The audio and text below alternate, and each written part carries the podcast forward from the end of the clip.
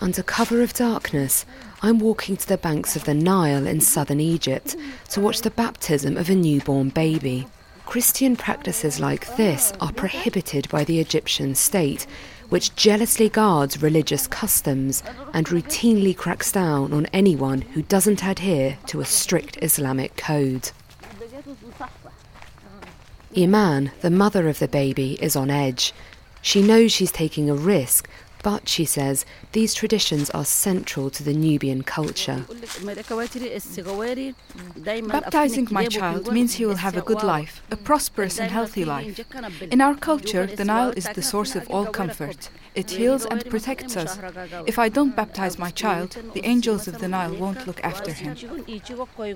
Looking cautiously behind her, Iman kneels down, her tiny baby propped against her hip, and begins to mutter her prayers sotto voce.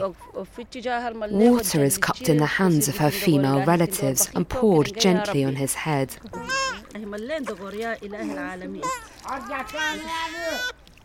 Unfortunately, another uninvited participant has arrived. It's a member of the Egyptian authorities. We've been followed. So, as you can hear behind me, this guy has just appeared at the baptism and is screaming to some of the authorities the other side of the Nile to stop this practice from happening. This is really giving me an insight into just how difficult it is to practice your faith in this part of Egypt. Since the revolution in 2011, attacks on Christians in Egypt have soared. According to the latest statistics, there were 54 known incidents of violence against religious minorities last year. And Christian buildings have also come under attack, most notably the suicide bombing outside the Coptic Cathedral in Cairo last year. I went to meet the local pastor in Aswan to hear more about the religious limitations faced by Nubians in southern Egypt. I'm uh, Joachim Pesler, and I'm a pastor here uh, at Germania, or the Evangelical Mission in Upper Egypt. Do you think in Aswan or in Nubia people are free to practice their faith? That's a little bit a delicate question. Um, our experience is that normally the government uh, does not care about religion, and the government would say each one is free in his uh, religion but um, the government would also not protect. Like someone who changes religion is someone who causes um, disharmony in, uh, in in the society. Have you seen any examples of intermarrying, for example, between Christians and Muslims? It's not possible um, for a Christian man to marry a Muslim woman. It's only the opposite what is possible.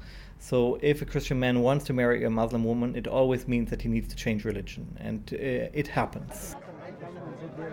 Marrying across the religious divide in Nubia is not haram, forbidden, but it remains a social taboo. I went to meet Akram, a Muslim man, as he prepared to wed his Christian wife, Sally.